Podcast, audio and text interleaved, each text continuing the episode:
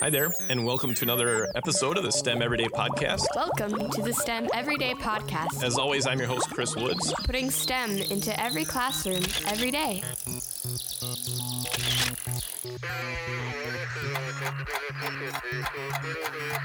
Well, welcome back to another great episode of the STEM Everyday Podcast. And today we are joined by Brittany Ballou, and she's a STEAM teacher at Grange Hall Elementary School in Chesterfield, Virginia. And this is her fifth year of teaching, but her first year as a STEAM teacher. And I think this is going to be a great uh, chance for, for a lot of educators to really get a, a great perspective on what it's like to be a STEAM teacher and what it's like to almost start that all on your own a little bit. So, welcome to the show, Brittany. Thank you. I'm so happy to be here. Well, we are so happy to have you here with us. And um, tell me first of all, if we if we want to find you on Twitter, you're at Imagineer Steam. So Yes. Imagineer E E R, like engineer, I guess, or something. Yes. Imagineer Steam. Why'd you pick something like that? So I'm a huge Disney fan, and Disney, Walt Disney is all about Imagineering. And it's a perfect combination of engineering and using that imagination. And I think that just is really relative, especially in the elementary level, um, for them to Yeah. connect. So Yeah, and- why I picked Imagineer. Yeah, and you and you work with elementary kids. You're a STEAM teacher at an elementary school. So, Yes. um, what what's it been like switching from? Well, what what did you teach before STEAM? So previously, I was um, fifth grade classroom for two years, and then um, the last two years, I was in a fourth, fifth math science gifted program. Um, Wow. So I was able to implement a ton of STEAM projects um, by teaching math science because they go hand in hand. And so I knew in the future that I wanted to look for a STEM or STEAM kind of position. Yep. And I was really lucky that the county over from me um, started it, and that's Chesterfield. So I was able to get on on their brand new program. So we have 37 elementary schools, and 10 of us have started the program, and we're hoping to grow next year. Wow. So so at the at the elementary school that you're at, you're the STEAM teacher. Yes. So we So- have 800 students.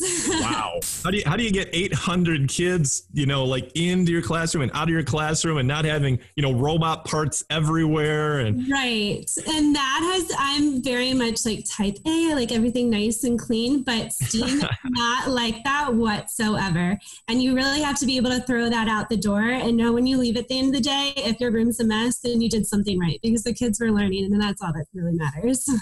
That's awesome. So if you hear that, teachers, if you end of the day your room is a mess, you've done something right. You've you've inspired. You've gotten those kids to be to be become Imagineers, right? exactly. exactly. So um, STEM, STEAM. Okay, so your your district wanted to wanted to have it really be focused on being a STEAM class. Now, yes. take us into that that that thought process. You know, STEM versus STEAM. You've had to adjust to that a little bit as well. Yeah, so I was actually a biology major in college. So STEM was very much ingrained into me. And so when it came into STEAM, I had to think about it in a little bit different perspective as Mhm. far as throwing in art. And I almost like to think of the A as being architecture too, because the kids are constantly building and drawing and designing. So you can think of architecture as a part of art as well. And also it gives that kid the, the kids the maker space time where when they put a project together, they can paint, they can add the creativity that you might not necessarily see in pure STEM kind of atmosphere. Gotcha. So so if we if we only really focus on just let's build it, let's get it done, not worry about what it looks like, you know, then we then we end up with that that very utilitarian kind of every computer, every desktop looks the same versus the whole I guess you could Exactly. Apple loves to to make things look nice too. So Right. so that, maybe that's the difference here. PC versus Mac if, if you you want to say name. We, we we could think of that, I guess. So I, for myself, I'm a math math person, a math major, and um, and I've always felt just naturally that that there is art in all those things. So For sure. so my little soapbox here, I guess, as as we're interviewing um, Brittany here, I I just naturally feel that a automatically in my science technology engineering and math but but i can understand we got to make a focus on it because yeah it can get left out Right. Exactly. And what kid doesn't like to get paints out and and make it look I know. make it look cool and pretty after they're done. So Yes, so we've done paints for the first time this week as we're building some projects. And it was messy, but they absolutely loved it. So I can't wait to actually see the finished products.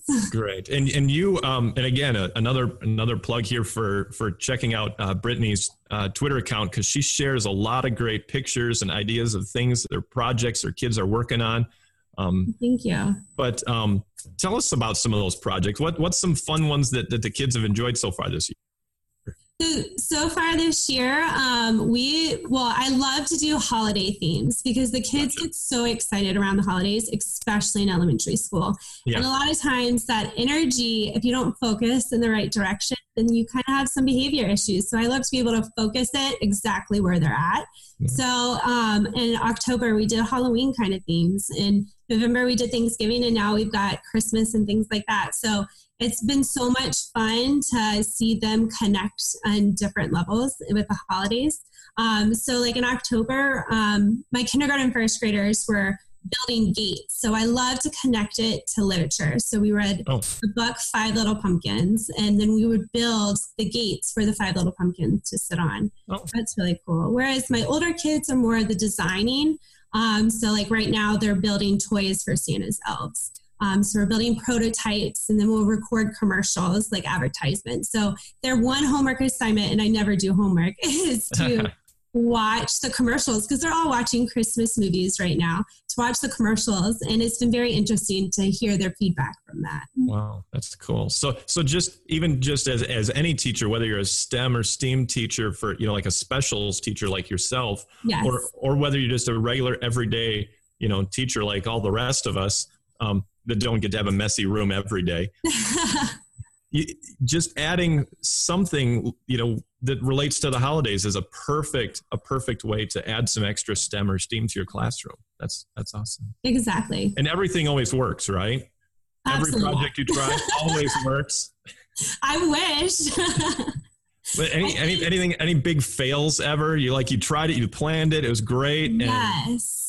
Um, I think for this year, the biggest learning curve for me, because I came from upper elementary, a four or five teacher, Yeah. is the little ones, um, kindergarten, first grade, especially. So they're very different as far as the upper elementary. And I, at the beginning of the year, I was struggling as far as like time management for them. I'd been Yep. used to doing design challenges that would last over a few weeks. Well, K1 can't do that. They need that satisfaction right then and there of seeing that built product. So I found that when we were trying to build houses for the three little pumpkins over, or three little pigs over the three weeks, it was not working. yeah. so we scrapped it and we moved on. And that was a huge learning piece for me. Yeah. And it was exactly around that time that I actually found an article on Twitter um, through Yeah. STEM that actually talked about how there are different stages to STEM. And you kind of have to start at step one, which is building, building challenges. And that really pertains to that K1 level, um, that they have to understand how to build something before they can conceptualize how to design it once they get older. Mhm. And so as the kids grow, and it's awesome because I'll see them every single year, they're able to build on what they learn. Yeah. So Those skills can build upon themselves to the point of, you know, by the time they're fifth graders with you, they're gonna they're gonna be designing their own computers and there you go. Exactly. redesigning the smartphone and Right. right there in your own classroom. exactly. So I'm I'm actually interested. Do you, do you happen to remember the other stages of, of STEM or, or STEAM off the top? Yeah, of your head? so the article broke it down into three stages. The first one building being the building challenges. Yep. The second one being design challenges. And I find that those two work really well for Mm-hmm. like three, five. And second grade is kind of the one that falls in the middle. Uh, Okay. They need a little bit of the building assistance before moving on to the design challenges. And then the third stage was competition. So a lot of times you see it in middle school and high school of, you know, robotics competitions, things like that. Mhm. Um, I'm really lucky here at Chesterfield County. We actually have a STEAM competition. So we're going to have K through five there, and it'll be interesting. In the spring, we're going to be um, having practices before school so the kids can get to know each other because there'll be all 800 of them coming together. I, Um, yeah, different why not? ways. So Wow. So it'll be very interesting to see how that works out. It'll be my first year seeing it. So yeah, yeah, exactly. And and so so as as teaching a STEAM class, you know, first year, I mean, are you, are you kind of working with some other teachers to kind of come up with some curriculums or have you been able to kind of have some some latitude to do that kind of on your own you've, you've been picking ideas off of twitter you said yes so. for sure it's kind of a combination of all the above um, my, I had a former coworker, one of my friends and I, who co-taught together, did a lot of STEAM across the curriculum because I had yep, the yep. math science and she had language yep. arts or studies. So I was able to bring a lot of that four or five stuff with me. And now we have meetings about once a month for all of us in the 10 schools where we gotcha. can talk about design challenges, which is really nice. Um, but we're all over the county and it's a very big county. Yeah.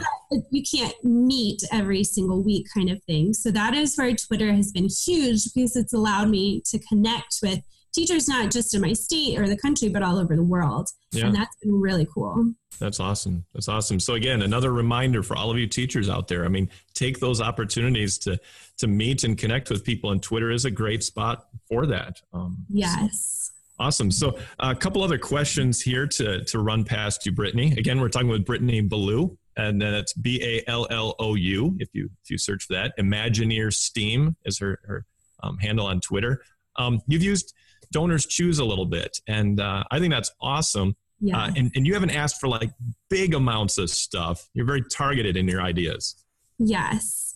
So I came across Donors Choose during my first year teaching, and I did about like one or two projects each year to kind of get me started. Um, and then this year, it has done wonders for this new program here at Grange mm-hmm. Hall. Um, I try not to ask for too much because when you read on Donors Choose, they say if your project is under $500 or around there, you have about an 85% chance of it getting funded. Wow. So I love to stay around those statistics because it's important if i'm going to take the time to write the project i'm get so excited about those materials so i really want to be able to implement them mm-hmm. um, and when you keep their prices low you'll get random donors, anonymous donors from all over the country who get so excited about what you're going to do. That's and that's awesome. really awesome. Yeah. So, so like you asked for not like a whole classroom set of, you know, exactly Ozobots, you know, you asked for just a few. Exactly. Instead, I asked for five. Yeah. And when those get funded, um, then I'm like, okay, well, maybe I'll write a project for another five. So I can try to get my ratio down of like two, three students per Ozobot but, but starting even, small.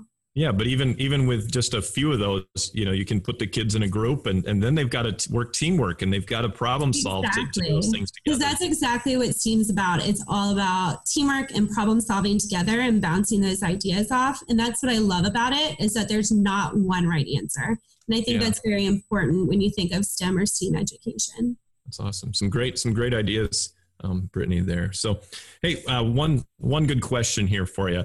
I like to ask at the end. Um, yes. If you could have any science, technology, engineering, or math person come as a guest speaker to your classroom, they'd be there all day with you, and they could be from the past, the present. Who would you Who would you have? Um, well, I'm not sure if you know this person or not, but um, I immediately thought of Homer Hickam.